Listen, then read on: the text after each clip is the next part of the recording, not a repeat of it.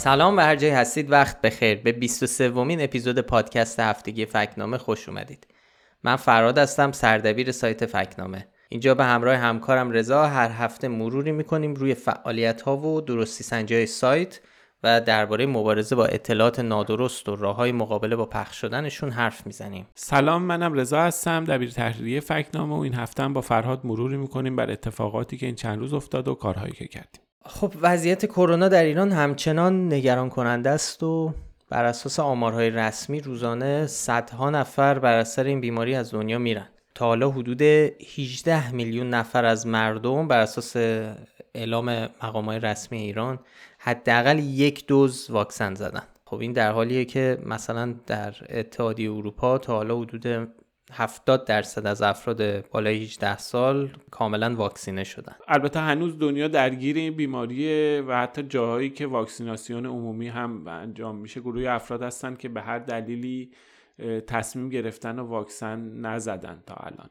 درباره وضعیت آمریکا توی اپیزودهای قبلی صحبت کردیم. هنوز توی ایالتهای توی آمریکا یه درصد قابل توجهی نمیرن واکسن بزنن. یه خبری اومده بود به نقل از CDC مرکز کنترل و پیشگیری بیماری های آمریکا که معلم یه مدرسه توی ایالت کالیفرنیا واکسن نزده بود رفته بود سر کلاس. برای اینکه درس رو هم بتونه بلند بخونه ماسکش هم برداشته بود و خب همین باعث شده بود که نصف کلاس 24 نفره بالاخره به ویروس آلوده بشن و کووید بگیرن. آره، کلا اتفاقایی داره میفته تو دنیا و مهمه تعداد زیادی ویدیوهای ضد واکسن از آدمای مختلف تو کشورهای مختلف داره تولید میشه.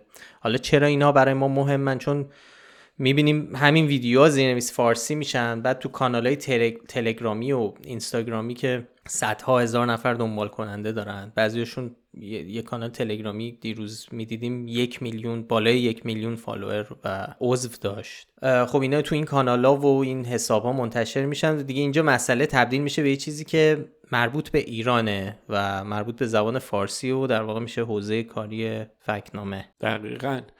خب ما این ویدیو و پستار رو سعی می‌کنیم رصد بکنیم تو طول هفته می‌بینیم. خیلی از مخاطبان فکنامه برامون میفرستن.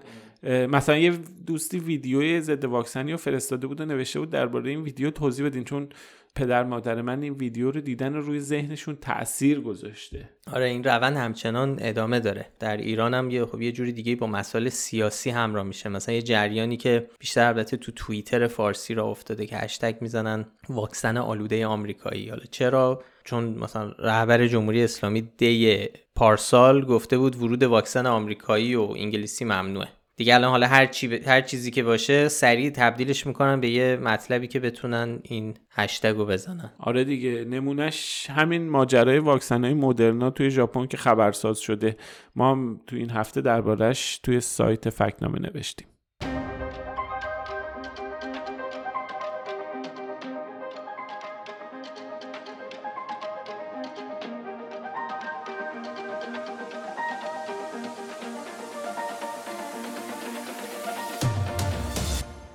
چند روز پیش پس از انتشار خبر رسوایی ارسال 1.5 میلیون واکسن آلوده مدرنا به ژاپن چندین شرکت ژاپنی واکسیناسیون کارکنان خود را لغو کردند.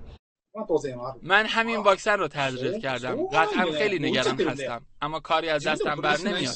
نمی‌تونم که از بدنم خارجش کنم و باعث استرس زیادی در من شده. هر لحظه منتظر خبر ناگواری هستم.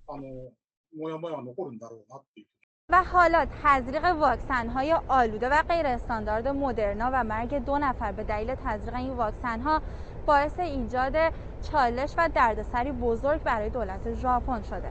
گفتنی است که ژاپن از متحدان آمریکاست و رابطه بسیار خوبی با اتحادیه اروپا داره. روحینا ماهرپور خبرگزاری صدا و سیما توکیو.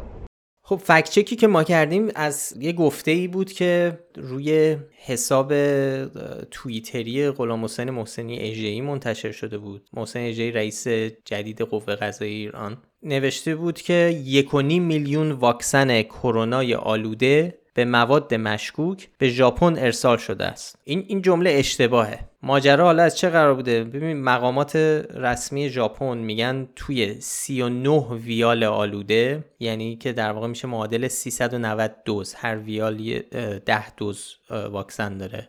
یه آلودگی مشاهده کردن. خود این 39 تا توی یه بسته 560 هزار دوزی بودن. وقتی این 39 مورد رو مشاهده کردن دیگه برای اطمینان بیشتر جلوی تزریق حدودا یک میلیون و 600 هزار دوز واکسن مدرنا رو که با هم در واقع رسیده بوده به ژاپن اینا رو به صورت موقت جلوشو می‌گیرن که بیشتر بررسی بشه. نکته اول اینه که اصلا یک میلیون و 500 هزار دوز آلوده‌ای در کار نبوده. یعنی این یه بخش اشتباه. فقط 39 بیاد بوده همونجوری که گفتی. بعدم بررسی که تا الان انجام شده یعنی اطلاعاتی که تا همین الان که ما داریم پادکست رو ضبط می‌کنیم داریم میگه که مواد خارجی توی اون واکسن ها بوده که مسئولا گفتن به نظر می‌رسه حالا هنوز نتیجه قطعی و اینا رو اعلام نکن به نظر می‌رسه دلیل این آلودگی بسته‌بندی واکسن ها توی کارخونه ریوو تو اسپانیا باشه. تا حالا هم هیچ گزارشی نیومده که نشون بده افراد به دلیل زدن واکسن های این سری یعنی این سری واکسن های مدرنایی که زدن مشکل سلامت پیدا کرده باشن یا مثلا این گروه از واکسن های مدرنا تاثیر کمتری داشته یا عوارض خاصی داشته؟ آره یعنی خود واکسن مدرنا هم آلوده نبوده. مثلا تغییری در واکسن وجود نداشته. گزارش شده که آلودگی دیدن و سریع هم سریع هم برای احتیاط جمع کردن. دو نفر رو البته گفتن که از این بسته ها واکسن زده بودن که فوت شدن. ولی هنوز حالا نشونه ای وجود نداره که آیا فوتشون مرتبط با این آلودگی ها باشه یا نه. هنوز خب داره بررسی میشه. و ما مدام سر این خبر حواسمون هست و به روز رسانی می‌کردیم و می‌کنیم. حالا یعنی در واقع مسئله در حال بررسی و اینطوری نیست که مثلا لو رفته باشه یا یک توطعه باشه که پنهان باشه و اینا. مسئولا خب در ژاپن روزانه سر این موضوع دارن اطلاع رسانی می‌کنن. پس نتیجه میگیم برخلاف صحبت آقای محسنی ایجهی کسی هم نگفته که اینا اجسام مشکوک بودن. دقیقا. ببین به هر حال یه کشوری مثل ژاپن جریان آزاد اطلاع رسانی هست توش. مبنای صحبت ها گزارش هایی که تو رسانه ها منتشر میشه صحبت مقام های مسئول بحث گزارش های علمی هستش دادا و اطلاعات هستش و خیلی این تفاوت داره با اینکه یک مقام مسئول اونم در حد رئیس قوه قضاییه بیاد. و یهو ادعا بکنه و یه حکم کلی خیلی سنگین صادر بکنه درباره مشکوک بودن و در ببین حرف محسنی اجهی چند عبارت نادرست داره. خب ما هم بهش نشون نادرست دادیم. گفتی خبرم به روز می‌کنیم ببین واکسیناسیون به هر با واکسن مدرنا ادامه داره. در ژاپن هم مشکل داره همین روند ادامه پیدا می‌کنه. وزیر بهداشت ژاپن هم بعد چند روز گفته بود ممکنه برخی از این آلودگی ها از طریق سرنگا به وجود اومده باشه. یعنی وقتی داشتن واکسن رو وارد سرنگ می‌کردن مواردی رعایت نشده. چون در ادامه آلودگی های در سرنگ های ژاپن هم پیدا شده. یعنی ببینید یعنی مشکل بحثی که داره مطرح میشه بحثی که تو ژاپن داره به کل متفاوت از بحثی ازش که در ایران داره. با اصطلاح واکسن آلوده آمریکایی پیش میره. یه نکته مهمی که لازم اشاره کنیم اینه که ما اصولا حالا ما که اینجا به عنوان فکنامه یا هر فکت چکری یا هر روزنامه اساسا طرفدار یا مخالف هیچ واکسنی نیستیم. نه ایرانی نه آمریکایی نه غیر آمریکایی. ما چیزی که می‌دونیم اینه که واکسن ها باید تاییدیه های شفاف علمی مستقل و معتبر داشته باشن. و اگه کسی این واقعیت ها رو چیز دیگه ای نشون بده خب فکت چک می‌کنیم. کمان که کردیم. کمان که فکت چک یا ادعاهایی که مثلا علیه واکسن روسی می‌شد از طرف بعضی دربارش هم فکر کنم حرف زدیم تو این پادکست. که خب دروغ بود و خب حالا ما کلمه دروغ نمیگیم. مبنای اشتباه بود می‌دونید؟ مثلا بی اساس بود. آره بی اساس بود. یا مثلا درباره ناامن بودن واکسن اسپوتنیک حرف می‌زنه خب حرف درستی نبود. می‌خوام بگم یعنی اونجوری نیست. فقط فقط ما داریم واکسن غربی یا چیز آمریکایی رو بخوایم دفاع کنیم. اگه پژوهش های معتبر مستقلا باشه که نشون بده یه واکسن مشکل داره اون رو هم اعلام می‌کنیم. کما اینکه کردیم. موضوع مهمیه. چون شاید یه سری فکر کنم ما مثلا طرفدار خود واکسنیم کلا. نه ما طرفدار روشی هستیم که خیلی از مراکز معتبر علمی و پژوهشی تو دنیا بهش رسیدن. روش پژوهش شده و علم داره مثلا داره نتایج خودش رو نشون میده. آره دیگه ما در واقع ملاکمون ملاک علم و دانش مدرن هستش و بر اون مبنا ما صحبت می‌کنیم و فکت چک می‌کنیم اینا. یه نکته دیگه هم که باید بهش اشاره کنیم اینه که این خبر همونجوری که گفتی باعث شد یه موجی تو توییتر فارسی هم ایجاد بشه. هشتگ واکسن آلوده آمریکایی دوباره بیاد بالا. یه سری بشینن درایت رهبر انقلاب رو دربارش صحبت کنن که یه چیزی می‌دونسته. اون موقع واکسن آمریکایی رو گفته وارداتش ممنوع بشه و اینها. بالاخره یه چنین قصه ای تبدیل شد به این جریان. سایت جوان آنلاین یه مطلب نوشته با تیتر بمباران دوباره اتمی ژاپن با 1.5 میلیون بمب آلوده. و اونجا چند تا توییت آورده از چهرهای حالا معروف ارزشی. مثلا سید محمد صادق موسوی نوشته اینجاست که آدم میگه کاش مردم ژاپن هم رهبری مثل رهبر ما رو داشتن. تا جون مردمشون بازیچه چند تا شرکت دارویی و سیاستمداران آمریکایی نمی‌شد. خب این اصلا این که کن.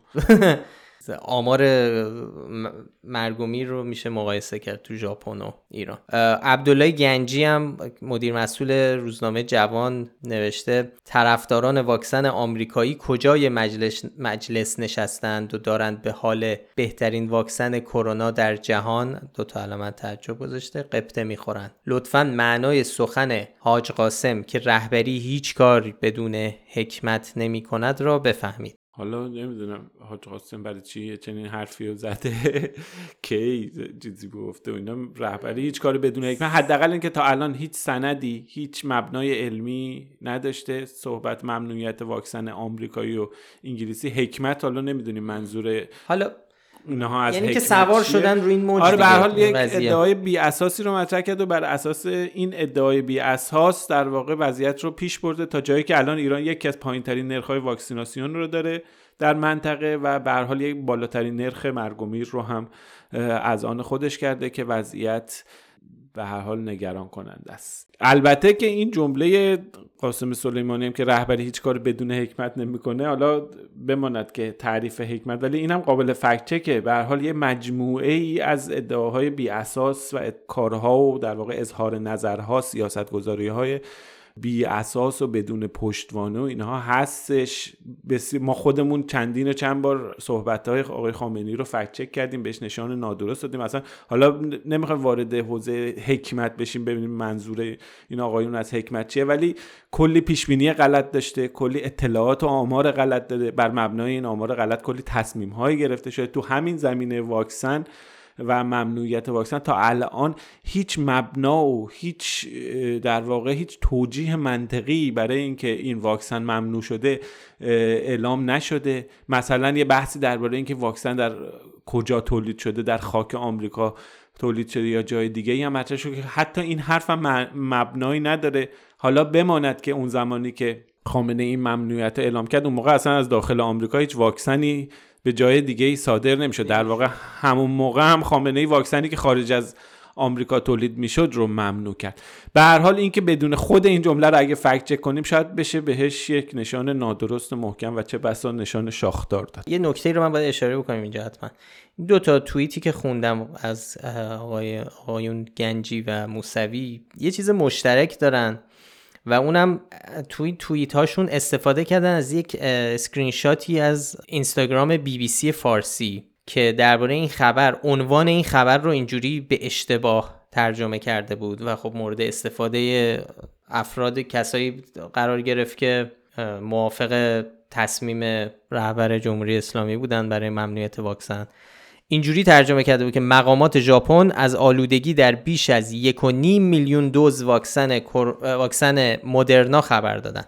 دقیقا همون اشتباهیه که ما الان تا الان داشتیم دربارش حرف می‌زدیم. خب تصحیح کرد بی بی سی اینو ولی خب میگم دیگه خیلی دیر شده بود. یعنی بعد از الان این اسکرین شات هایی که ما داریم می‌بینیم بعد از اینکه 24 بیشتر از 24 هزار لایک مثلا گرفته بود و دیده شده بود و تازه اینو رفتن عوض کردن به خاطر اینکه اساسا تیتر غلطیه و همینم باعث شد که روش ازش استفاده بشه. یعنی دستمایه‌ای بشه که این جریان را بیفته دیگه. دوباره جریان واکسن آلوده آمریکایی بیاد دوباره. آره دیگه. و باید هم بهش اشاره بشه چون که کار بی بی سی فارسی خبره و خبر خبر درست دادن جز وظایفشه. اشتباه خیلی بدی اشتباه بدیه که خب اینو باعث میشه که حالا حالا هم این حرف و این باور نادرست که یک و نیم میلیون دوز واکسن آلوده بوده پخش بشه و حالا حالا هم بعید می‌دونم دست از سرش بردارن کسایی که می‌خوان ازش استفاده بکنن. خلاصه این یه نمونه است که نشون میده یه خبر چجوری می‌تونه با مسائل سیاسی تو ایران قاطی بشه و چه سرنوشتی پیدا بکنه. ما این مطلب رو توی سایت نوشتیم اخبار تکمیلی هم سعی می‌کنیم بیاد به روز بکنیم سایت رو به روز بکنیم و حتما اطلاع بدیم.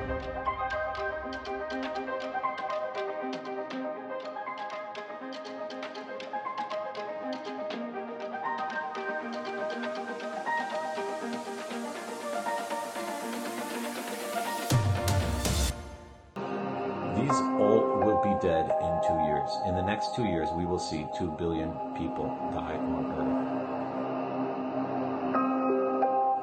If you're in a state like some of my relatives where 85% of the people are vaccinated, everyone on your street will be dead, except you who haven't taken it and the others who haven't taken it. خب کرونا هنوزم یکی از اصلی ترین مسائل ایران و ما هم به مرور فکت چک هایی رو دربارش منتشر می‌کنیم مثلا یک ویدیویی رو بررسی کردیم از فردی به اسم الکسیس بانولو این من تلفظ درستش نمی‌دونم. حالا چیزش هست که ایتالیاییه ولی نمی‌دونم این جی خونده میشه تو ایتالیا یا نه ولی باگنولو بانولو. دیگه اگه درستش رو کسی هرچی. هرچی. الکسیس. ویدیوش داره در تو کانال میلیونی تلگرام فارسی با زیرنویس پخش میشه. مثلا یک کانال تلگرامی به اسم عجیب ولی واقعی که بیشتر از یک میلیون دنبال کننده داره. خب این آقا تو این ویدیو ادعا می‌کنه که واکسن کرونا میلیاردها نفر رو به زودی خواهد کشت. fact check اون رو هم می‌تونید حالا تو سایت فکنامه ببینید. توی توضیحات فارسی ویدیو اومده که این آدم دانشمنده. بهش میگه حالا عنوانش زده anthropologist ایتالیایی. خب anthropologist اصلا میشه انسان شناس یعنی تازه اگه این فرد انسان شناس هم باشه باز هم یه لقب گمراه کننده است. چون کسی که ندونه فکر می‌کنه این یک مثلا دانشمند علوم تجربی یا متخصص تو حوزه پزشکیه که داره درباره خطرات واکسن کرونا صحبت می‌کنه. در حالی که اینطوری نیست. حرفاش هم کاملا بی اساسه هیچ یعنی بیس علمی نداره. یا آقا یعنی آنتروپولوژیست هم نیست یعنی انسان شناس هم نیست شما گفت ببین چیزایی که ما گشتیم نه خیلی چیز مشخصی ازش نیست. این آقا راهب مذهبی کاتولیکه. حالا که باز تو اونم انقلت وجود داره.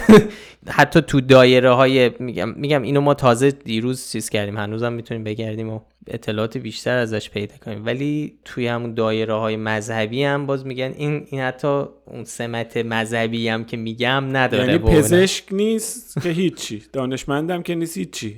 انسان شناسم که نیست هیچی. راه با آخوندم اونم هم راه اونم یعنی توش تردیده بله خب داره میگه که ولی میگه آره واکسن ها به عنوان متخصص متخصص. که هشدار میده واکسن خطر. آره حرفش هم اینه که حالا میگه واکسن ها ایمیدی بدن رو کاهش میدن. شبیه حرفاییه که همون هفته پیشم بهش اشاره کردیم از طرف کسی به اسم شان بروکس که گفته که همین حرفا رو داشت می‌زد. فکت چک اون هم البته توی سایت فکنامه هست لینکش هم می‌ذاریم. تو توضیحات همین اپیزود. نه دیگه هیچ مطالعه وجود نداره که نشون بده واکسن کرونا سیستم ایمنی بدن رو ضعیف می‌کنه. این هم حرف نادرستیه. ببینیم تو این مواقع باید به این قسمت هم توجه کنید که باشه اگر یک درصد بگیم درست بود یعنی که تمام دانشمندان دنیا تمام متخصصین همه کسایی که دارند کار می‌کنند ده ها هزار نفری که درگیر ساخت این واکسن ها هستن. تمام اینا یعنی باید وارد قاطی این توطعه باشن. و هیچ هیچی نگه و هیچ چیزی درز بیرون به بیرون درز پیدا نکنه. ولی آقای الکسیس یه چیزی؟ باگنولو آره اون می‌دونه. اون می‌دونه. آقای آنتروپولوژیست می‌دونه و آقای شان بروکس که متخصص دکترای آموزش داره اینا اینا می‌دونن. بقیه نه. بقیه همه جوری ساکتن که منتظرن همه بمیرن.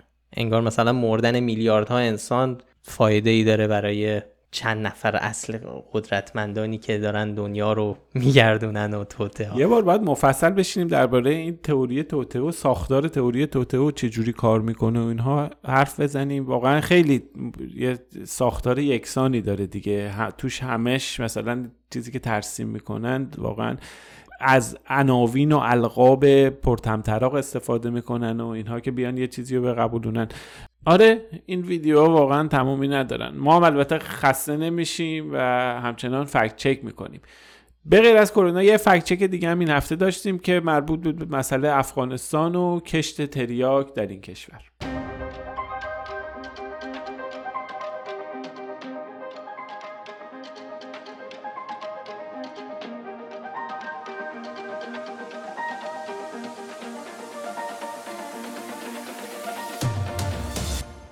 اینا کار آمریکاست. 20 سال آمدن افغانستان رو اشغال کردن.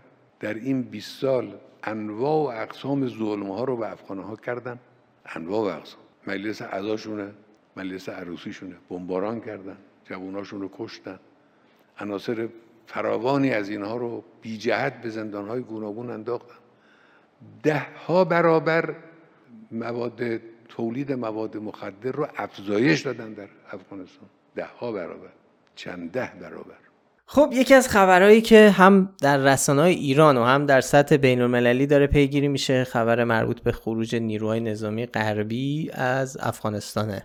طبیعتا واکنش هایی رو هم به دنبال داشته که یکی از اونها مربوط بود به رهبر جمهوری اسلامی که گفت آمریکایی‌ها تولید مواد مخدر رو در افغانستان ده ها برابر افزایش دادن. خب این حرف جالبی بود که دوست داشتیم ببینیم و توتوش رو در بیاریم ببینیم درست هست یا نیست که خب. نشون می‌داد بررسیامون نیست. رضا می‌خوای تو تویزم توضیح بده که چرا نادرسته این حرف آقای خامنه این اولین بار نیست که مقام های جمهوری اسلامی ادعای گمراه کننده درباره رشد تولید مواد مخدر در افغانستان بعد از حضور آمریکایی‌ها ارائه میدن. ما هم قبلا بررسی کردیم.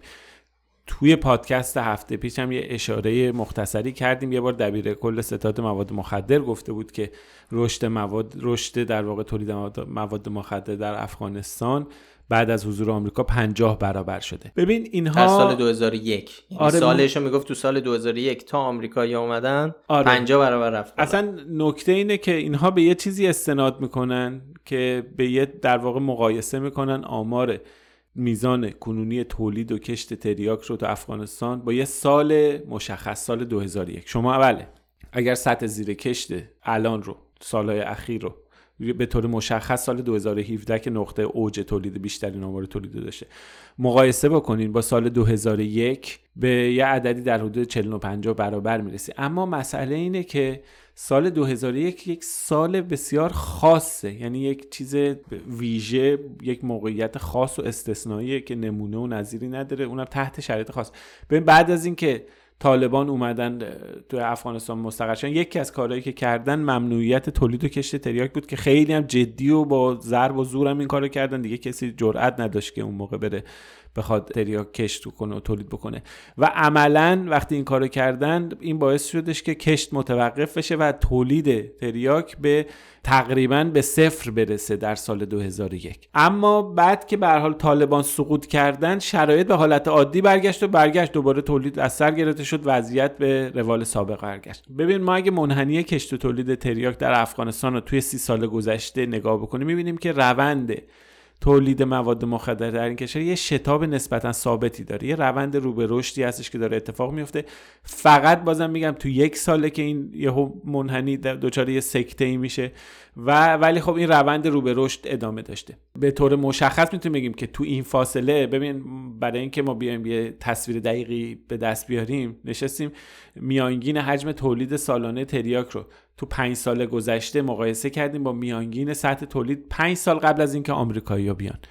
و به این نتیجه رسیدیم که میزان تولید دو یک دهم برابر شده نه اون ده ها برابری که در واقع ادعا می‌کنن. تازه اینکه اصلا چرا رشد پیدا کرده و اینها چه دلایلی داره خب دلایل متنوعی هستش. خود دفتر مواد مخدر سازمان ملل خب میگه که شرایط آب و هوایی وضعیت اقتصادی اجتماعی افغانستان فقر بیکاری اقتدار دولت مرکزی اینها همه جزء عواملی که تو افزایش کاهش تولید تریاک توی افغانستان تاثیر داره.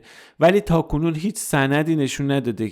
یعنی هیچ سندی منتشر نشده که نشون بده آمریکایی‌ها عامل محرک تو افزایش تولید تولید مواد مخدر بودن. خب ببین اون مسئله مقایسه آماری گمراه کننده است. از طرف دیگه این ادعا که بیایم بگیم نسبت بدیم به اینکه آمریکایی‌ها باعث رشد و اینها شدن هم این خب بی اساسه. خب اینا باعث میشه که گفته ای که آقای خامنه‌ای گفته این که گفته تولید مواد مخدر در افغانستان یعنی آمریکایی‌ها تولید مواد مخدر در افغانستان رو ده ها برابر افزایش دادن.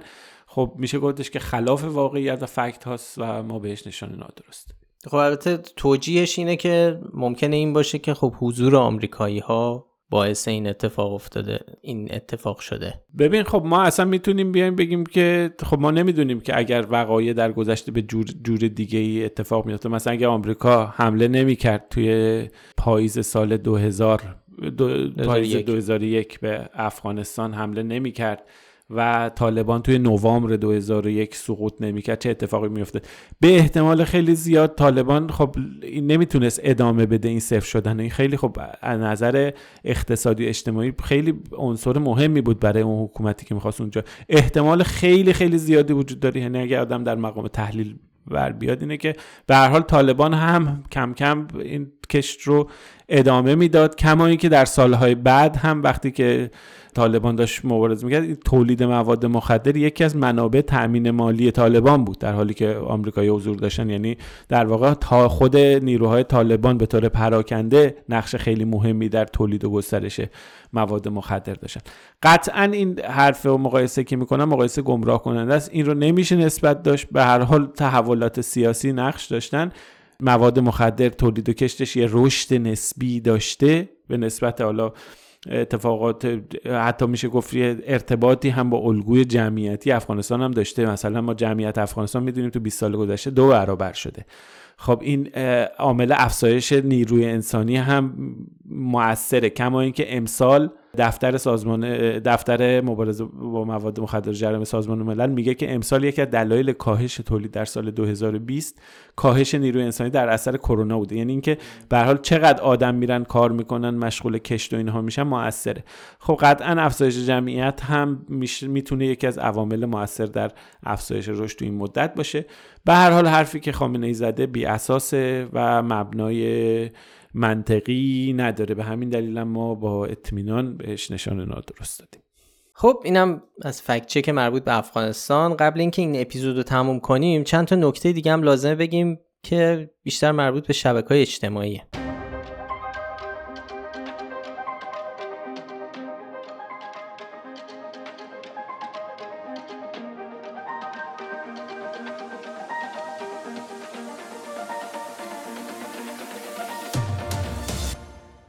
yet another chapter in the beautiful story of the friendship between our two nations, the United States of America and the Jewish and democratic state of Israel.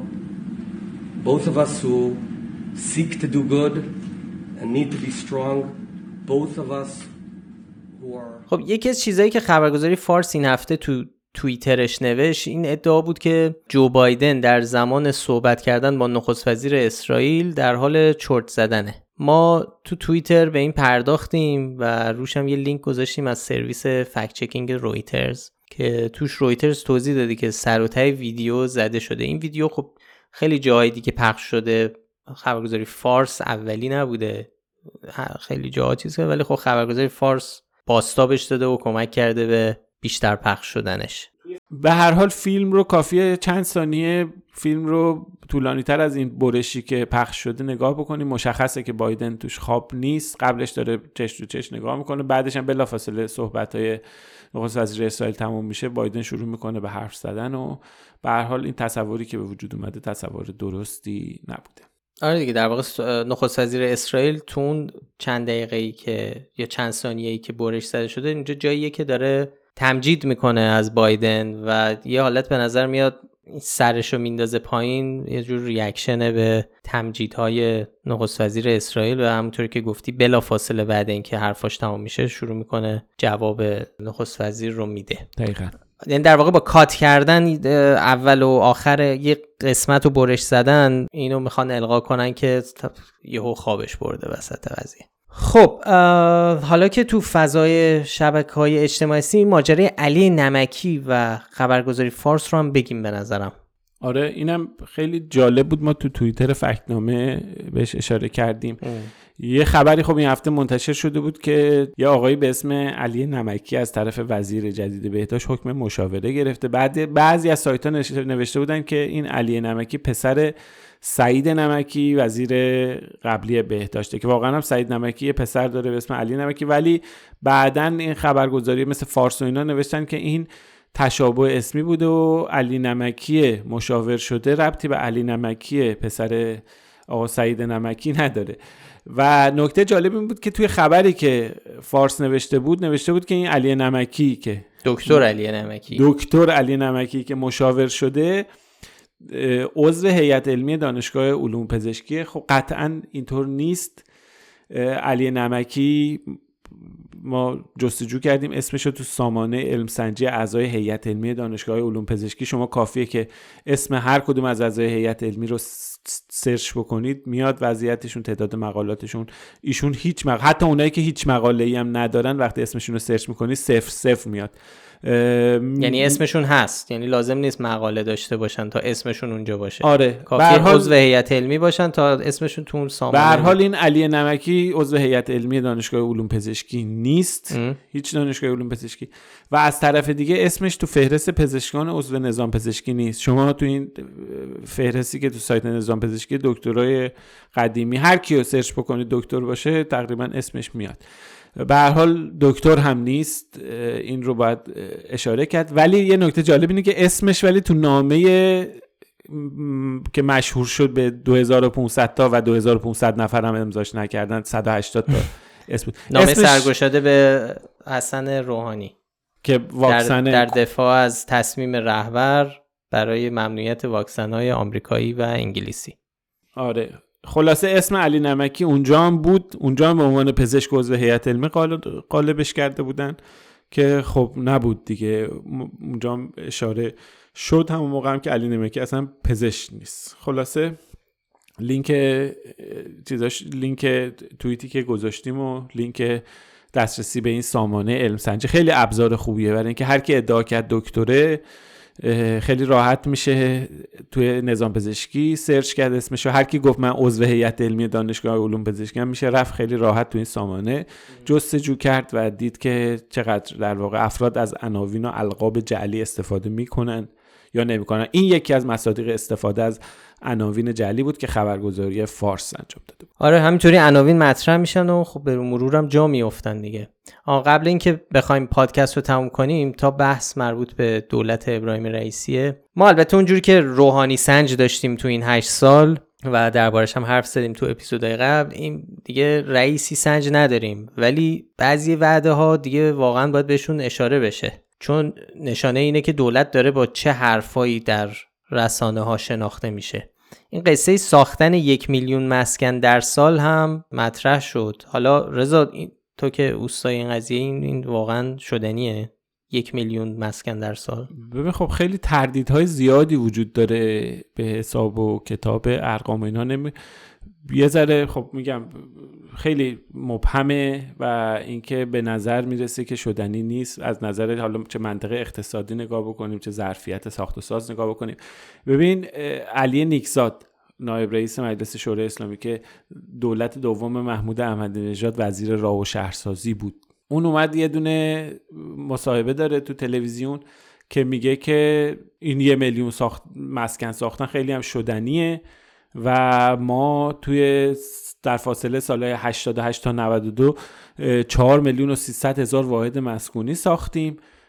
و در واقع ادعا کرده که ما در زمان احمدی نژاد سالانه به طور متوسط بیش از یک میلیون مسکن ساختیم. این آمار با هیچ در واقع مبنایی با هیچ رقمه درست از آب در نمیاد. ببین ما آمار پروانه ساختمانی رو چک کردیم.